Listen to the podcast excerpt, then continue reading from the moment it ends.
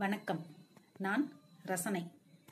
இன்றைய சிறுகதை பால்வண்ணம் பிழை எழுதியவர் திரு புதுமை பித்தன் பால்வண்ணம் பிள்ளை கலெக்டர் ஆபீஸ் குமாஸ்தா. வாழ்க்கையே தஸ்தாவேஜு கட்டுகளாகவும் அதன் இயக்கமே அதட்டலும் பயமுமாகவும் அதன் முற்றுப்புள்ளியே தற்போது முப்பத்தஞ்சு ரூபாயாகவும் அவருக்கு இருந்து வந்தது. அவருக்கு பயமும் அதனால் ஏற்படும் பணிவும் வாழ்க்கையின் சாரம். அதட்டல் அதன் விதிவிலக்கு. பிராணினுள் மிருகங்களுக்கு முக்கியமாக முயலுக்கு நான்கு கால்கள் என்று கூறுமோம். ஆனால் பால்வண்ணம் பிள்ளையை பொறுத்தவரை அந்த அபூர்வ பிராணிக்கு மூன்று கால்கள் தான் சித்த உறுதி கொள்கையை விடாமை இம்மாதிரியான குணங்கள் எல்லாம் படைவீரனிடமும் சத்தியாகிரகிகளிடமும் இருந்தால் பெருங்குணங்களாக கருதப்படும். அது போயும் போயும் ஒரு கலெக்டர் ஆபீஸ் குமாஸ்தாவிடம் தஞ்சம் புகுந்தால் அசட்டுத்தனமான பிடிவாதம் என்று கூறுவார்கள். பாவனம் பிள்ளை ஆபீஸில் பசு. வீட்டிலோ ஹிட்லர். அன்று கோபம் ஆபீஸ்ல இருந்து வரும்போது. ஹிட்லரின் மீசை அவருக்கு இல்லாவிட்டாலும் உதடுகள் துடித்தன. முக்கியமாக மேலுதடு துடித்தது. காரணம் ஆபீஸில் பக்கத்து குமாஸ்தாவுடன் ஒரு சிறு பூசல். இவர் மெக்சிகோ தென் அமெரிக்காவில் இருக்கிறது என்றார்.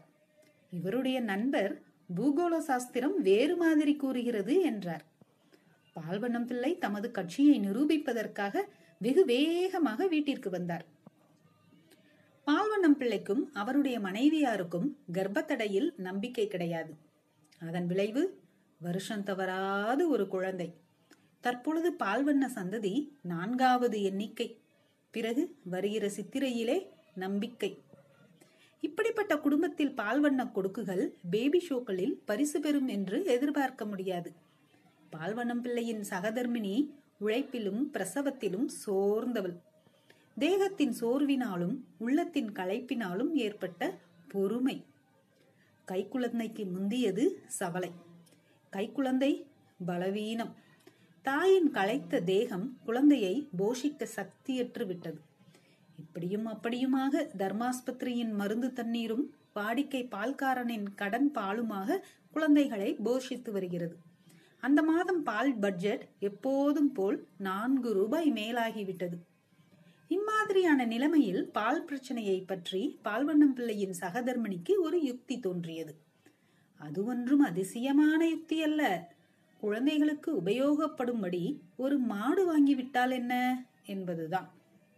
தெய்வத்தின் அருளை திடீரென்று பெற்ற பக்தனும் புதிதாக ஒரு உண்மையை கண்டுபிடித்த விஞ்ஞானியும் சும்மா இருக்க மாட்டார்கள். சலசலவென்று கேட்கிறவர்கள் காது புளிக்கும்படி சொல்லி காட்டி கொட்டி விடுவார்கள். பால்வண்ணம் பிள்ளையின் மனைவிக்கும் அதே நிலை ஏற்பட்டது. அவர்கள் வீட்டிற்கு வரும்போது அவர் ஸ்கூல் ஃபைனல் வகுப்பில் உபயோகித்த பூகோள படம் எங்கு இருக்கிறது? மாடியில் இருக்கும் ஷெல்ஃபிலா அல்லது அரங்கில் இருக்கும் மரப்பெட்டியிலா என்று எண்ணிக்கொண்டு வந்தார். வீட்டிற்குள் ஏறியதும் ஏலா அரங்கு சாவி எங்க? என்று கேட்டுக்கொண்டே மாடிக்கு சென்று ஷெல்ஃபை ஆராய்ந்தார். அவர் மனைவி சாவியை எடுத்துக்கொண்டு பின்தொடர்ந்தார். அவளுக்கு பால் நெருக்கடியை ஒழிக்கும் மாட்டு பிரச்சனையை அவரிடம் கூற வேண்டும் என்று உதடுகள் துடித்து கொண்டிருந்தன. ஆனால் மெக்சிகோ பிரச்சனையில் பால்வண்ணம் பிள்ளையின் மனம் அதை வரவேற்கும் நிலையில் இல்லை. என்ன தேடுதிய? என்றார் ஒரு புஸ்தகம். சாவி எங்க? இந்தாருங்க. உங்ககிட்ட ஒன்னு சொல்லணுமே. இந்த பிள்ளைகளுக்கு பால் செலவு சாஸ்தியா இருக்கே. ஒரு மாட்டைத்தான் பத்து நூறு கொடுத்து புடிச்சுப்புட்டா என்ன? என்றார். இங்க வர வேண்டியதுதான். ஒரே ராமாயணம்.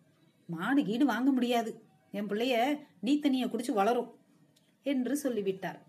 மெக்சிகோ வட அமெரிக்காவில் இருந்தால் பிறகு ஏன் அவருக்கு கோபம் வராது? பால் பிரச்சனை அத்துடன் தீர்ந்து போகவில்லை. அவர் மனைவியின் கையில் இரண்டு கெட்டி காப்பு இருந்தது. அவளுக்கு குழந்தையின் மீது இருந்த பாசத்தினால் அந்த காப்புகள் மயிலை பசுவும் கன்றுக்குட்டியுமாக மாறின. இரண்டு நாள் கழித்து பால்வண்ணம் பிள்ளை ஆபீஸில் இருந்து வந்து புறவாசலில் கை கழுவ சென்றபோது உரலடியில் கட்டியிருந்த கன்று வைக்கோல் அசை போட்டுக் கொண்டிருக்கும் மாட்டை பார்த்து அம்மா வென்று கத்தியது. ஏலா என்று கூப்பிட்டார். மனைவி சிரித்துக்கொண்டே உள்ளுக்குள் பயம்தான் வந்தாள். மாடு எப்பொழுது வந்தது? யார் வாங்கி கொடுத்தா? என்றார். மேல் வீட்டு அண்ணாச்சி வாங்கி தந்தாக பாலு ஒரு படி கறக்குமா? என்றார் உம் என்றார். அன்று புதுப்பால் வீட்டு பால் காப்பி கொண்டு வந்து வைத்துக்கொண்டு கணவரை தேடினால் அவர் இல்லை. அதிலிருந்து பிள்ளையவர்கள் காப்பியும் மோரும் சாப்பிடுவதில்லை. அவர் மனைவிக்கு மிகுந்த வருத்தம்.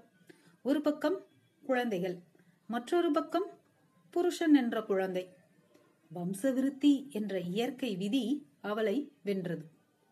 இப்படி பதினைந்து நாட்கள். மாட்டை என்ன செய்வது?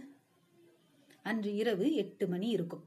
பால்வண்ணம் பிள்ளையும் சுப்புக்கோனாரும் வீட்டினுள் நுழைந்தார்கள். மாட்டை பாரும் இருபத்தஞ்சு ரூபா என்றார். சாமி மாடு அறுபது ரூபாய் பெறுமே என்றார் சுப்புக்கோனார் இருபத்தஞ்சு தான். உனக்காக முப்பது ரூபாய் என்ன? இப்போதே பிடித்து கொண்டு போக வேண்டும். சாமி ராத்திரியிலா? நாளைக்கு விடிய கால பிடிச்சுக்கிறேனே என்றார் சுப்புக்கோனார் ம் இப்பவே. மாட்டை அவிழ்த்தாகிவிட்டது. மனைவி மாடு எழுபது ரூபாய் ஆயிற்றே குழந்தைகளுக்கு பால் ஆயிற்றே என்று தடுத்தாள். மேலும் வரும்படி வேறு வருகிறதாம்? என் பிள்ளைக நீ தண்ணி குடிச்சு வளர்ந்துக்கிறோம் என்றார் பிள்ளை.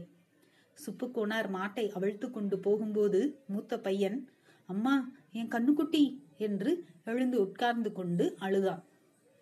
சும்மா கட சாவமே என்றார் பால்வண்ணம் பிள்ளை. நன்றி.